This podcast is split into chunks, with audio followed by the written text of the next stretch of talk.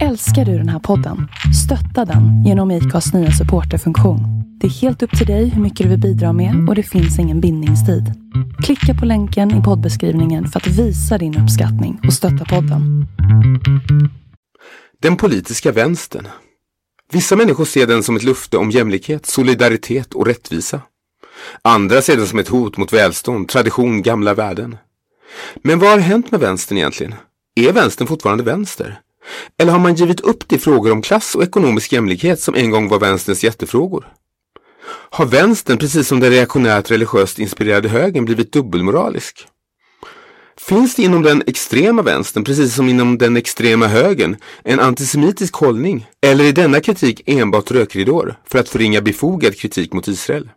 Och om vänstern inte längre är vänster, vad är då dagens höger? Och framförallt, varför heter det vänster och höger? Varför heter det inte nordost och sydväst? Ja, om dessa och andra frågor om vänsterns plats i dagens politik kommer vi diskutera om i detta avsnitt av Talking Closet.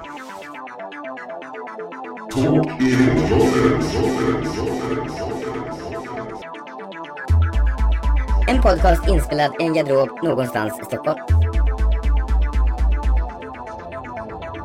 Här lyssnar du på intressanta, engagerade samtal och intervjuer i en väl avvägd blandning av oseriöst allvar och ironi och humor. Om du upplever ett plötsligt vredesutbrott och skriker rakt ut under tiden du lyssnar kan det bero på att du missförstått vad som är allvar och vad som är skämt. Eller så har du helt enkelt fel åsikter eller dålig humor. Välkomna till eh, Talking Closet. Eh, här är jag, Christer CJ Järvhäll. Och med mig har jag Patrik Gren. Hej, hej Hej. Som vanligt. Idag ska vi prata om vänstern. Vänstern, ja den politiska vänstern kanske vi ska Ja, tillägga. precis. Eh, och eh, vänstern har ju genomgått ganska stora förändringar de senaste 30 åren. Ja, sedan 80-talet. Sedan 80-talet, mycket på grund av, av ekonomiska förutsättningar och att Sovjetunionen föll, eller hela det kommunistiska blocket föll i Östeuropa. Ja, och det jag skulle säga att det började med Thatcher och Reagans nyliberala politik. Början på Ja. 80-talet redan. Och då är ju frågan då, vad har hänt med vänstern efter det? Vad har hänt med de frågor som vänstern en gång drev? Driver de samma frågor eller har de varit tvungna att anpassa sig? Är vänstern helt enkelt fortfarande vänster? Ja, det kan man fråga sig. För vänstern, jag skulle säga att de har försvagats också. Vänstern har försvagats i väst. Det har de gjort och de har försökt plocka upp andra politiska trådar som förvisso funnits hela tiden men som har fått ett större utrymme de senaste åren. Nästan allt utrymme. Ja, eh, på gott och ont eh, kan man väl säga. Ja, Men eh, vi kan väl börja lite med att titta på eh, Vänsterns historia. Ja, var kommer vänstern ifrån och varför kallas det vänster överhuvudtaget? Ja, alltså vänsterns födelse skulle vi vilja påstå egentligen började med franska revolutionen och de idéer som fanns innan franska revolutionen. Och när var den franska revolutionen? Slutet på 1700-talet. Ja, Eh, och orsaken att det kallas vänster är ju för att hur man satt i den franska nationalförsamlingen. ja. Som klassades vänster satt till vänster i nationalförsamlingen helt och de som var höger, det vill säga mer konservativa, Satt till satt höger. till höger. Så därför har det blivit vänster och höger. Ja.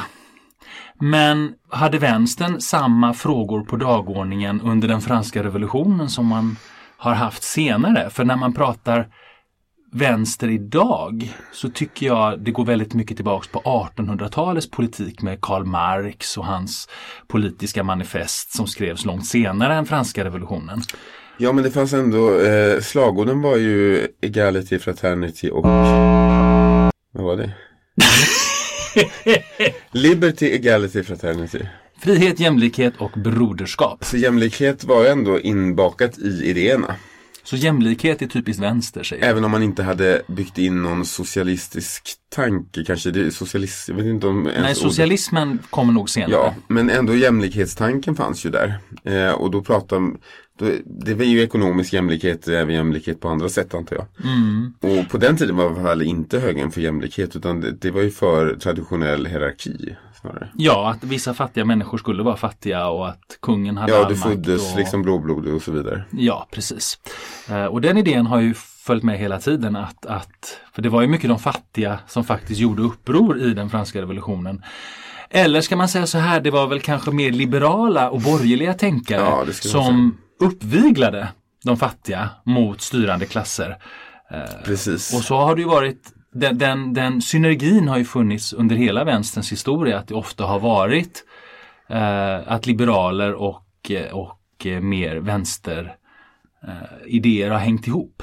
Ja, och faktum är att eh, det var ju inte sen eh, direkt arbetarklassen eller bunderna som fick makten heller. Utan det var ju eh, tänkare och mer liberaler som kanske satt i nationalförsamlingen vad jag vet i. Det var det nog ja. Eh, det var inte så här helt outbildade bönder som satt där. Nej. Eh, och det ledde ju inte heller till någon eh, frihet och jämlikhet utan det blev ju ett skräckvälde till slut. Så revolutionen eh, brakade ihop efter ett tag och sen blir det Napoleon som själv utropar sig till kejsare. Så och så var man tillbaka där man började igen. Precis. Ja. Eh, men, men vänsterns idéer fortsatte utvecklas under 1800-talet. De dog ju inte med den franska revolutionen bara för att den på sätt och vis misslyckades i sin första form. Nej, det var ju grundbulten var ju under 1800-talet med Karl Marx och engelsk och eh, tankarna om socialism. Och även kommunism. kommunism ja. Vet du vad som är skillnaden?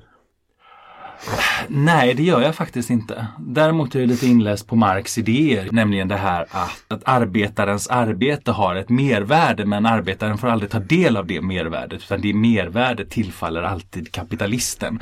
Mm. Eh, genom att då betala så låg lön som möjligt för arbetet så kan eh, kapitalisten plocka ut mervärdet på arbetet ja, för att investera i nya eh, projekt, i nya industrier och liknande saker. Det var ju så kapitalisterna tänkte men för för socialisterna och kommunisterna var det här ett rent utnyttjande av ja, eh, arbetarna. Eh, och då ville man ju stärka arbetarna och, och ge dem någon slags eh, medvetenhet om det här förtrycket.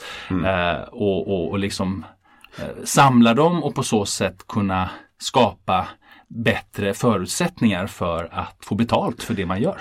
Ja, och om vi tänker, för Marx och Engels kan väl ses som mer extrema vänster tankar om det jämför med socialdemokrati till exempel? Eh, ja, Man pratar alltså, om revolution och så tänker jag också. Ja, Marx pratar ju om, om, eh, om att, att man ska göra en revolution och så ska det bli ett, ett som han kallar det ett proletariatets diktatur, att arbetarklassen på något sätt då ska ta över och det här ska då leda till ett kommunistiskt samhälle där alla är jämlika i slutändan. Och tanken med det kommunistiska samhället var ju inte egentligen Sovjetunionen. För det, mm. tanken var ju att det, den här diktaturen skulle vara en övergångsfas till bara ett nästan anarkistiskt frihetssamhälle på något sätt. Ja. Det Men det blev ju inte resultatet. Nej, det har ju visat sig i de revolutioner som har gjorts i, i de flesta länder och i, i, synnerhet i de kommunistiska länderna blev ju att man fastnade i en, en diktatur istället. Ja, som uh, blev desto värre och det blev inte ekonomiskt Det kanske var mer ekonomiskt jämlikt men det blev inte så uh, alla fick dela en mindre kaka istället. Ja, precis. Uh, och sen så ska man komma ihåg att mycket av den vänster vi har haft i, i Skandinavien har ju till stor del tagit avstånd mycket från eh, de här kommunistiska idéerna och det Sovjet eh, Ja, alltså traditionellt speciellt socialdemokrati även i Europa har ju varit Där var ju tanken snarare att man inom det demokratiska samhället skulle få till förändringar långsamt, alltså små steg till ett mer jämlikt samhälle. Inte att man skulle liksom välta hela samhället med revolution ville man ju inte. Nej, det var ju det som var grejen att under slutet av 1800-talet så, så, så, skedde det ju en splittring i, i de socialistiska partierna. Eh, I Sverige i varje fall. Ja, som, även i Europa tror jag. Ja, och, och det, det ledde då till att man fick en vänster som senare blev vänstern, den riktiga vänstern då här i Sverige som, som förespråkade en mer revolutionär och, och våldsam övergång Eh, där man med, med eh, rent eh, fysiska medel skulle ta över makten. Medan den andra delen var mer eh, vad ska man gå parlamentarisk väg? En parlamentarisk väg, alltså via, via demokratiska sätt förändras samtidigt långsamt och det är ju det som har blivit socialdemokrati längre fram. Ja, även som sagt i Tyskland fanns det ju kommunistparti och det fanns ett socialdemokratiskt parti och de mm. hade ju inte samma politik alls. Eh, kommunisterna var ju mer revolutionära eller mer ville omstutta samhället medan Socialdemokraterna ville förändra samhället inom de ramarna som redan fanns. Mm.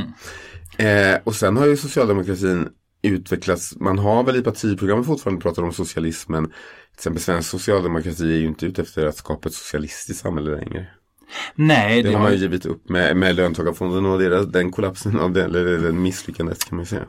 Ja, ja, ska man gå ännu längre fram så kan man väl säga att socialdemokratin definitivt har gått åt höger. Den har ju till och med an, an, anammat en, en ganska nyliberal politik på 90-talet. Oh, och det är även ute i Europa, det är det som ja. har hänt egentligen. Att ja.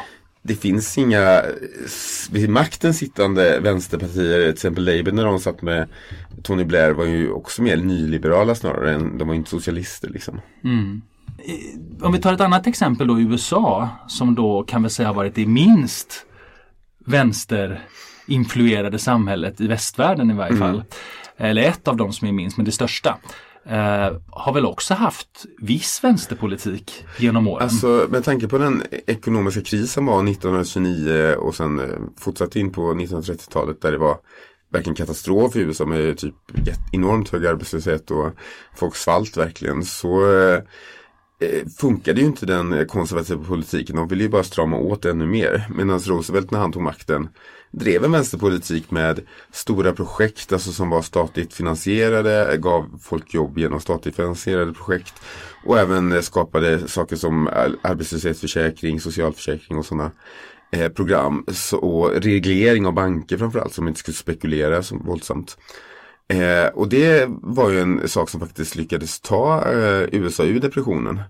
Eh, det kallas för New Deal och sen kom ju kriget också vilket gjorde att man fick fart på produktionen och sålde mycket krigsmaterial till Europa bland annat. Eh, som gjorde att USA blev världens eh, ekonomiska powerhouse kan man säga. Ja, så var det. Eh, sen efter andra världskriget så eh, vänsterpolitik, både vänster och i varje fall vänsterpolitik hade ju ganska stor framgång i väst. Eh, det var ju då man i Västeuropa och även i USA hade höga skatter, eh, utjämningspolitik och byggde välfärdssamhällen i mindre eller större utsträckning. Eh, och den var framgångsrik fram till energikriserna på 70-talet och det började leda till inflation och stagnation. Eh, Mm. Och vad hände då?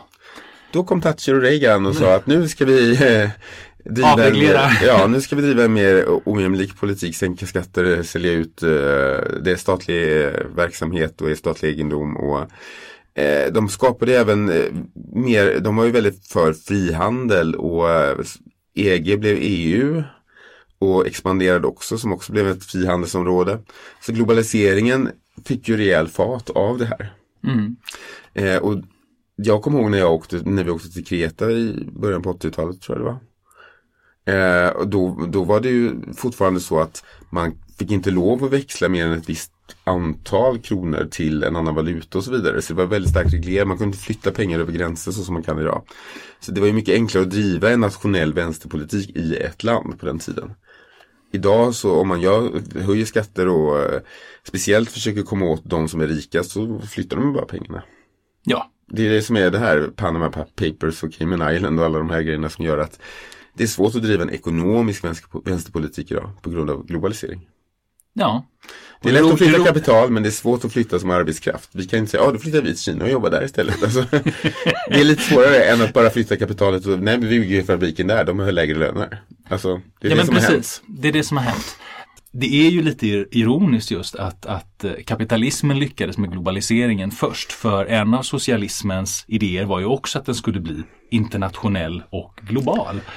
Ja, egentligen eh, Karl Marx tanke för att socialismen eller kommunismen skulle kunna segra var ju att det skulle ske globalt. Inte att det skulle isoleras till någon region eller något land egentligen. Nej, och det är precis det den gör nu. Ja, men det det, var ju Stalin sen som kom det här med socialism in one country. Alltså, Det var så. ja, alltså han Ja. Mm. ändrade ju den politiken och det blev ju katastrof. Ja, och vi har ju lite andra idéer om eh, just vänstern. Till exempel vänsterns syn på religion. Eh, för religion är också någonting som kopplas ganska tätt ihop med konservativa värderingar. Ja, alltså det eh, är ju lite ironiskt. Eh, för, för vänstern var ju de som var, även om vi tänker redan tillbaka till franska revolutionen.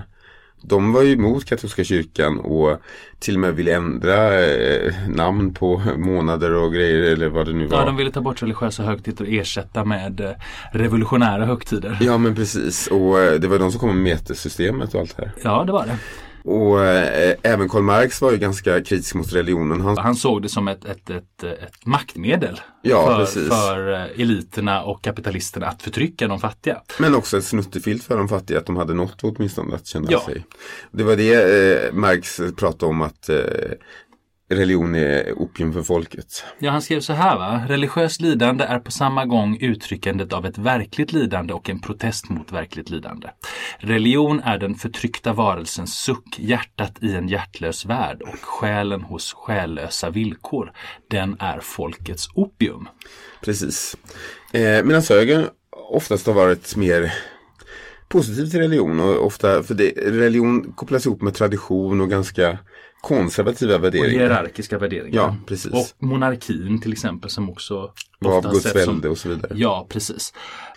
Och det är fortfarande så än idag. Det lustiga är att Isis kan ju ses som en av de mest kon- äh, extremt konservativ rörelse. Eh, och ändå så har vänstern svårare att kritisera det än vad högern har. Har de det verkligen? Inte kanske Isis i sig men islamism är den typen av, som är väldigt ko- konservativ kan man säga. Ja, Kvinnans så- ställning, eh, rättigheter för hbtq, eh, alltså alla, de är inte progressiva direkt. Nej, det är sant. Det är de inte. Och vänstern har ju svårt att kritisera det tycker jag. Ja, ja, det har de ju. Som ska vara en progressiv rörelse i tanken. Vi kommer tillbaka till det där sen. Ja. Så att det, vi kanske kan ta den diskussionen senare. Men vi kanske ska göra ett avbrott. Ja, Vad ska vi göra nu? Vi ska ha eh, nyheter. Ska vi ha nyheter? Spännande.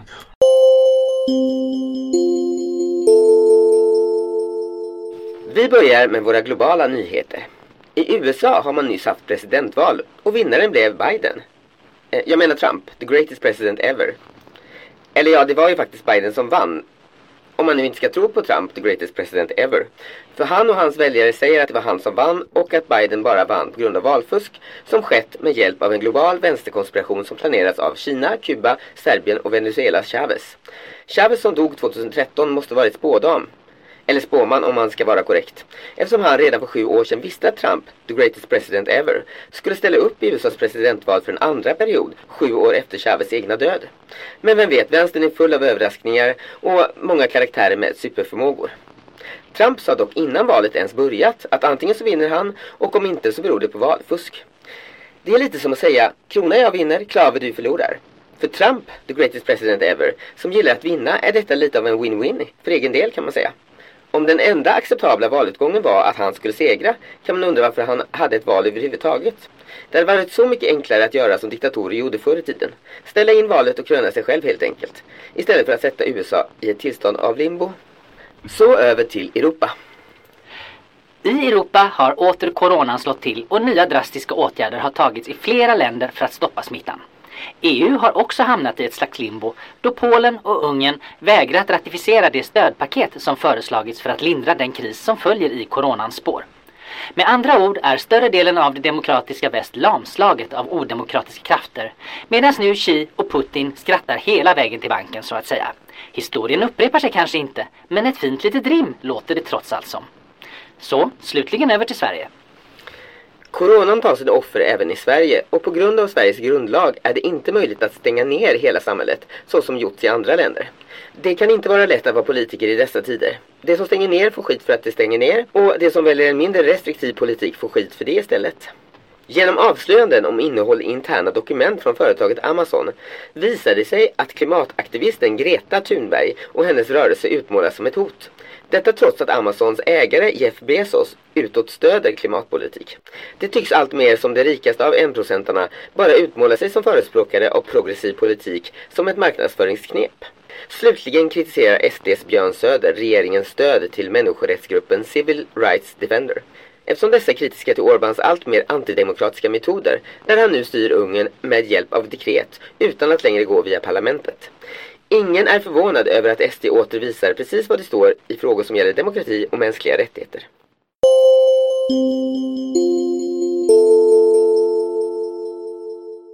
Så, då var vi tillbaks i garderoben igen efter Ja. att ha lyssnat på våra nyheter och vi har gått igenom lite om vänsterns historia. Precis. Eh, och eh, hur den har stått i vissa frågor, bland annat religion. Och då kan vi väl titta på vänstern idag. Ja, vad står vänstern idag egentligen och är vänstern vänster fortfarande? Ja, alltså jag kan ju tycka att någonting har hänt med vänstern som har gjort att den har förlorat lite av den här eh, grundidentiteten eh, som den hade från början vilket har lett till att den också har förlorat röster och parlamentariskt inflytande i, i hela västvärlden. Precis, alltså det man, det man har förlorat är ju egentligen den ekonomiska politiken som skulle leda till utjämning och globaliseringen har liksom slått sönder det. Man kan inte längre föra den politiken eh, och det mer och mer tycks ju leda till ett visst missnöje.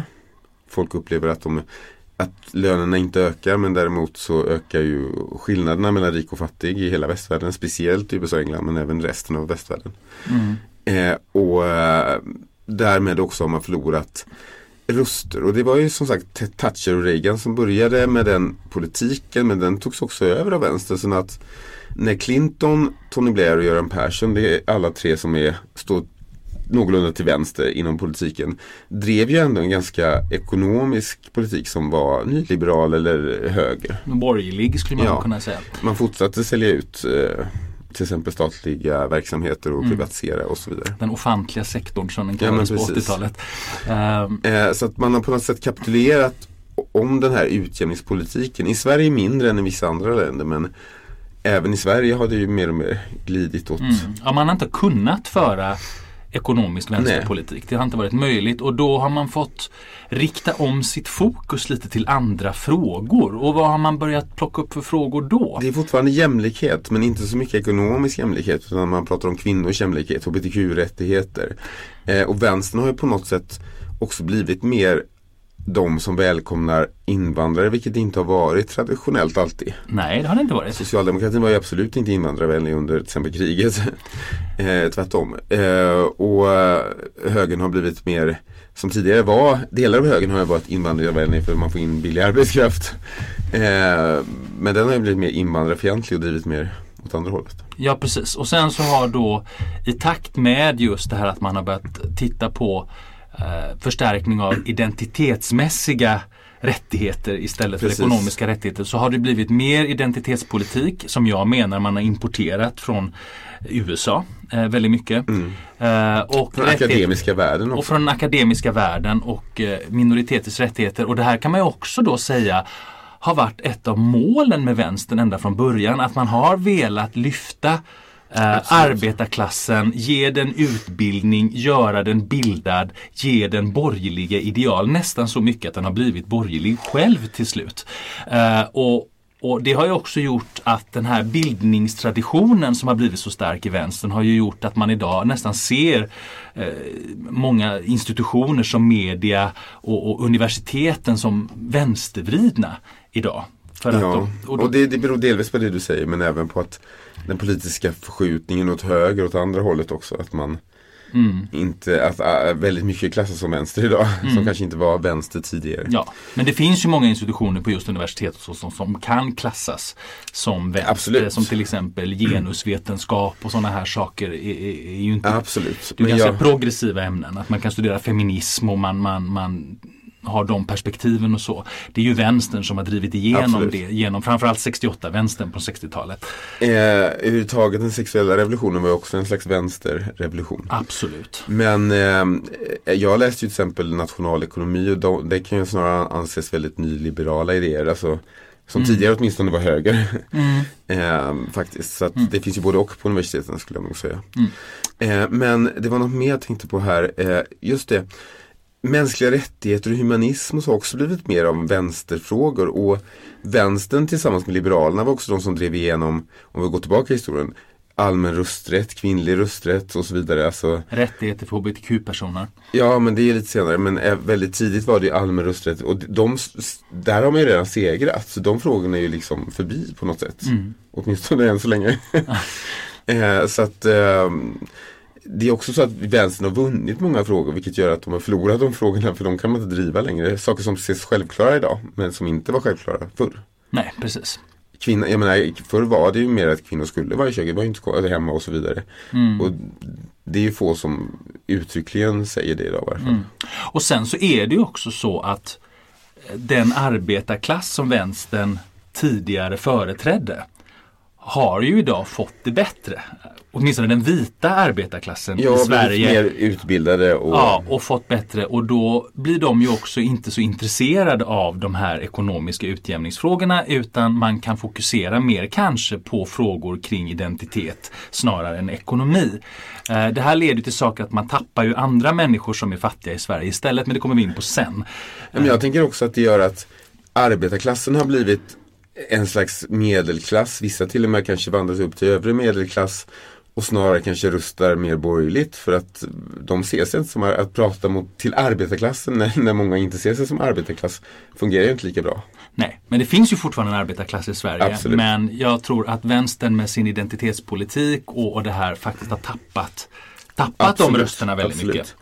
Men många svenskar har blivit blue collar till white collar. Och Ja. white collar ser sig kanske mer som borgerliga. Ja, så kan det vara också. Så dagens vänsterfrågor då. Eh, som sagt, vi har redan gått in på det här med saker som kanske var mer liberala och något vänsterfrågor tidigare. Mänskliga rättigheter, människors lika värde, eh, rättvisa och så vidare. Klimat. Klimatet, av en, det borde alla egentligen vara intresserade av men det har blivit också en vänsterfråga av någon konstig orsak. Eh, och senare tid har faktiskt även saker som tidigare public service som traditionellt skulle vara en neutral källa till information och underhållning och skulle vara en motvikt mot privatägd media har ju blivit klassat allt mer som vänster och är under attack från högern. Ja, så är det. Eh, och det tycker jag är lite ett problem för att om vi säger som i USA där det inte finns någon public service där det är ju ändå så att vilka äger media? Även vänstermedia ägs av rika. Så att vänstermedia har ju haft svårt tror jag att kritisera i just den ekonomiska politiken som är nyliberal.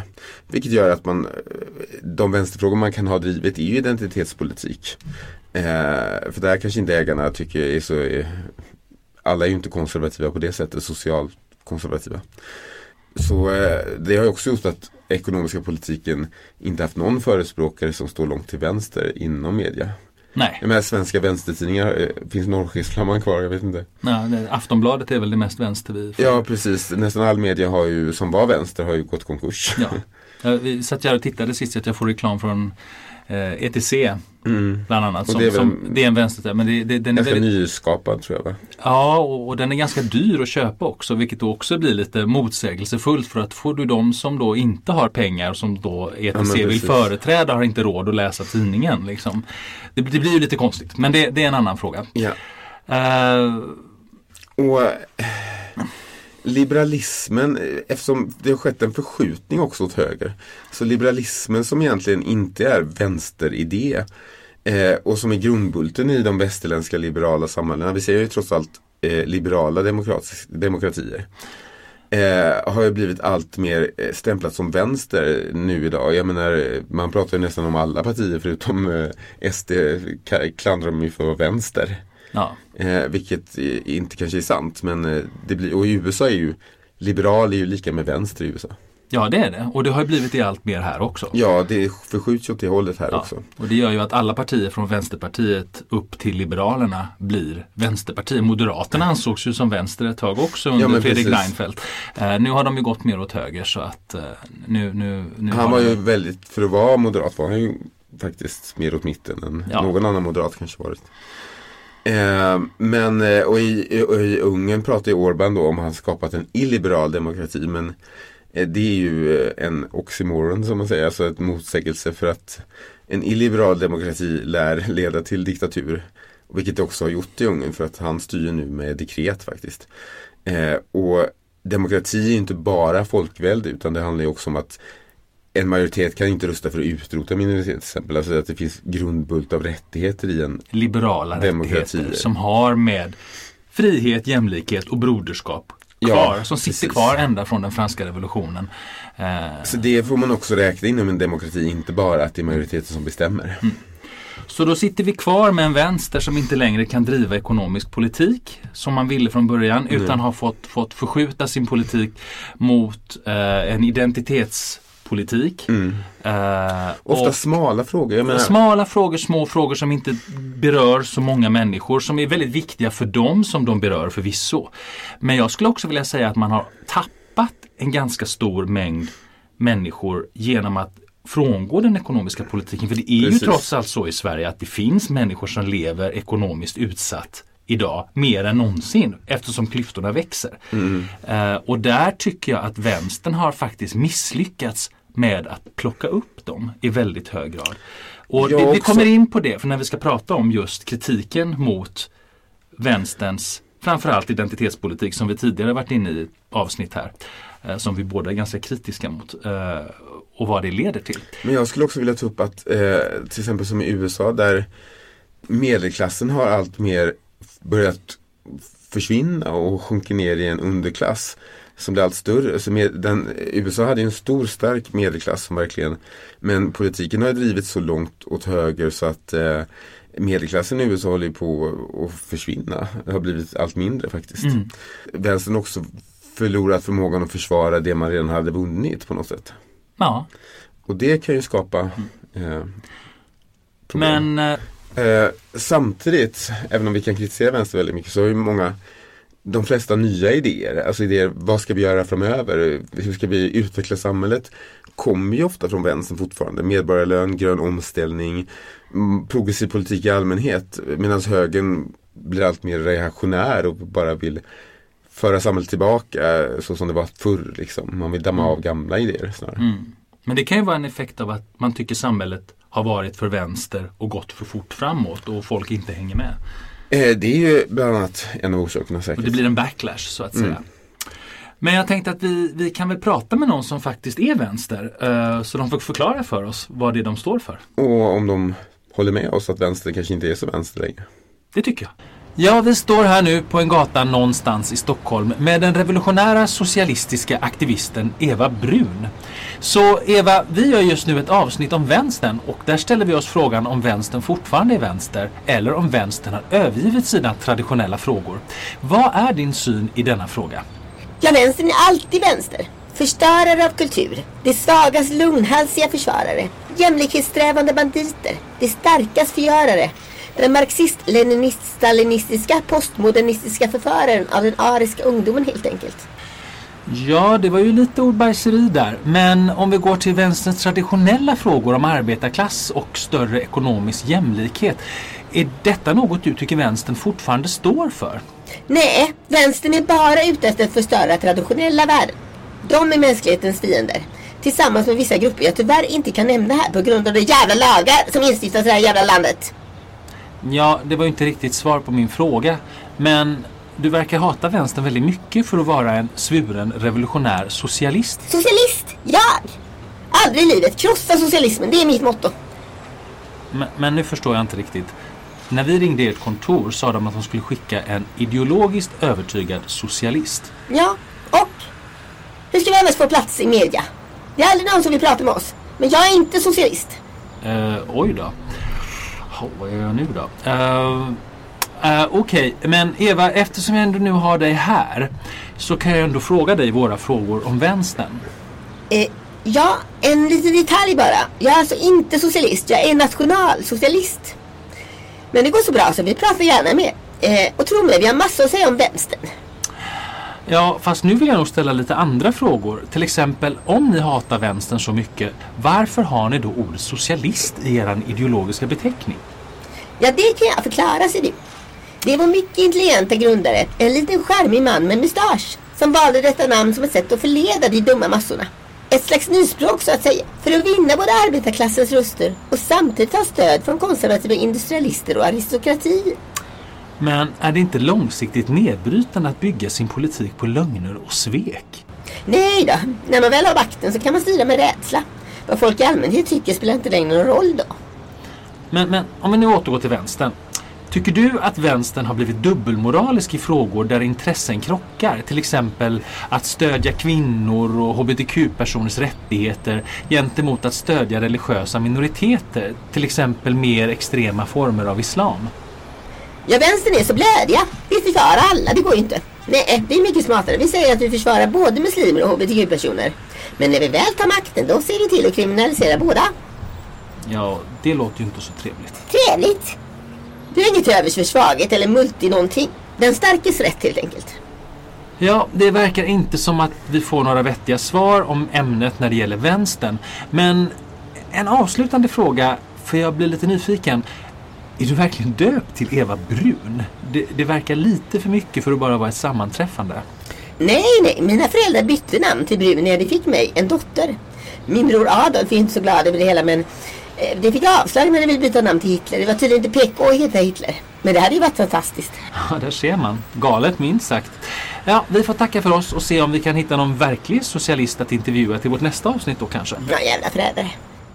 Ja, då var vi tillbaks i garderoben igen efter denna mycket intressanta intervju med eh, nationalsocialisten blev det visst. Ja, vi fick inte så många svar från någon vänsterperson om eh, vänstern verkligen är vänster längre. Men eh, det får bli i nästa avsnitt. För vi kommer göra det här till två avsnitt. Den här frågan är så lång nämligen. Ja, det är så mycket med vänstern att det, det blir mycket att prata om. Ja, så Eh. att eh, vi kommer sammanfatta det här avsnittet och gå in lite på vad, vi, vad ni kan få lyssna på i nästa avsnitt. Exakt, och vi har ju idag pratat om vänsterns historia. Ja. Hur den gick från den franska revolutionen över 1800-talets eh, Tänkare. tänkare in i 1900-talet och där den fick sin storhetsperiod någonstans i mitten av 1900-talet fram till 1975 någon gång. Ja, man kan väl säga att eh, vänsteridéer var ganska starkt influerade, eller influerade politiken ganska starkt eh, oavsett om det var höger eller vänster som styrde faktiskt i hela västvärlden. Från efterkriget till 1970-talets mitt någonstans där. Ja. Och sen så hände då en liberalisering av ekonomin på 80-talet. Eh, nyliberalismen kom. Med Thatcher och Reagan. Ja, och sen så föll även Berlinmuren och Mm. Sovjetimperiet föll samman och det trodde många skulle innebära dödsstöten för vänstern. Eh, och det har väl också gjort att vänstern var tvungna att omdefiniera sin politik ganska mycket. Eh, Ja, alltså fallet av Sovjetunionen innebar väl dödsstöten för kommunistvänster. Alltså det är få idag som skulle säga att de vill ha ett sådant samhälle som fanns då. Eh, Så att på så sätt in, innebar det ju dödsstöt, men inte för vänstern i sin helhet kanske. Nej, de fick omstöpa sin politik. Eh, och vad vi har kommit fram till här då är ju att eftersom det blir svårt att föra vänsterpolitik eh, globalt för nyliberalismen tog över globalismen från vänstern på det sättet. Eh, Så har det istället lett till att man har fått fokusera på eh, Identitetsfrågor. identitetsfrågor istället för ekonomiska frågor i väldigt hög grad. Väldigt smala frågor som har gjort att man förlorat väljare också faktiskt. Mm, precis. Men vissa grunddrag finns ändå kvar. Eh, Ja, man- jämlikhet, frihet, broderskap. Men de ses lite från en annan lupp och det här är någonting vi kommer prata om i nästa avsnitt. Just vad den här förskjutningen har inneburit för vänstern och den kritik man faktiskt kan rikta mot vänstern. Precis, jag vill bara ta en sak med Vänsterpartiet där. Ja, Eh, För det här med att eh, de eh, på något sätt fick omstöpa sin politik. För de som är unga, jätteunga, så hette ju faktiskt Vänsterpartiet VPK från början. Alltså Vänsterpartiet kommunisterna. just det. Och efter murens fall så bytte de ju till Vänsterpartiet bara. Precis. Eh, men i nästa avsnitt kommer vi titta på den här kritiken. Ja, Eh, som är ganska Vi stor. kommer prata lite om, om vänsterns relation till religion som har förändrats lite grann med tanke på identitetspolitiken. Precis. Eh, vilket kan upplevas som kanske lite dubbelt, lite dubbelmoraliskt. Ja, idag. precis. Och vi kommer prata lite om att vänstern kanske har blivit lite av en, som du sa att, eh, i, tidigare här, att eh, man ville ha bildning och så vidare och att det har blivit nu lite fisförnämt på universitet och eh, inte så folkligt längre utan snarare en kulturvänsterelit på något sätt som föraktas av många folkliga personer. Så att säga. Ja, precis. Och sen, sen tycker jag då att vänstern ofta har fört och fortfarande viss, till viss del ser ner lite på folklig kultur som Melodifestivalen och sånt här som man tycker är lite dålig smak. Liksom. Ja, en anekdot om det är ju faktiskt att eh, på 70-talet så föraktades ju ABBA av vänstern som kommersiell smörja medan man gillade proggmusik. Som idag ingen lyssnar på längre medan ABBA fortfarande är väldigt Ja, populära. precis. Eh, och sen så har vi frågor om kulturrelativismen som också har krupit in i, Ja. i vänsterns eh, politik ganska mycket. Eh, att man ska liksom se alltså kulturella yttringar utifrån den miljö den kommer ifrån så att säga. Och det är en väldigt fin tanke. Men vi ska prata mer om det nästa gång. Det blir också dubbelmoraliskt och man tappar lite kontakten med de här originalvärderingar då om, om mänskliga rättigheter och, och eh, jämlikhet, frihet och broderskap som ju har mycket, mycket systerskap idag också faktiskt. Mm. Ska man. Och de är ofta anklagas även för att vara godhetsknarkare. Att, Ja, vi, vi pratar mer om det nästa Kan gång. man bli för god? Kan man bli för god? Är det det som är vänsterns problem? ja, inte enbart kanske men. Nej. Eh, men eh, vi har väl ingenting mer den här gången tror Nej, utan eh, välkomna att lyssna på fortsättning. jag. Ja.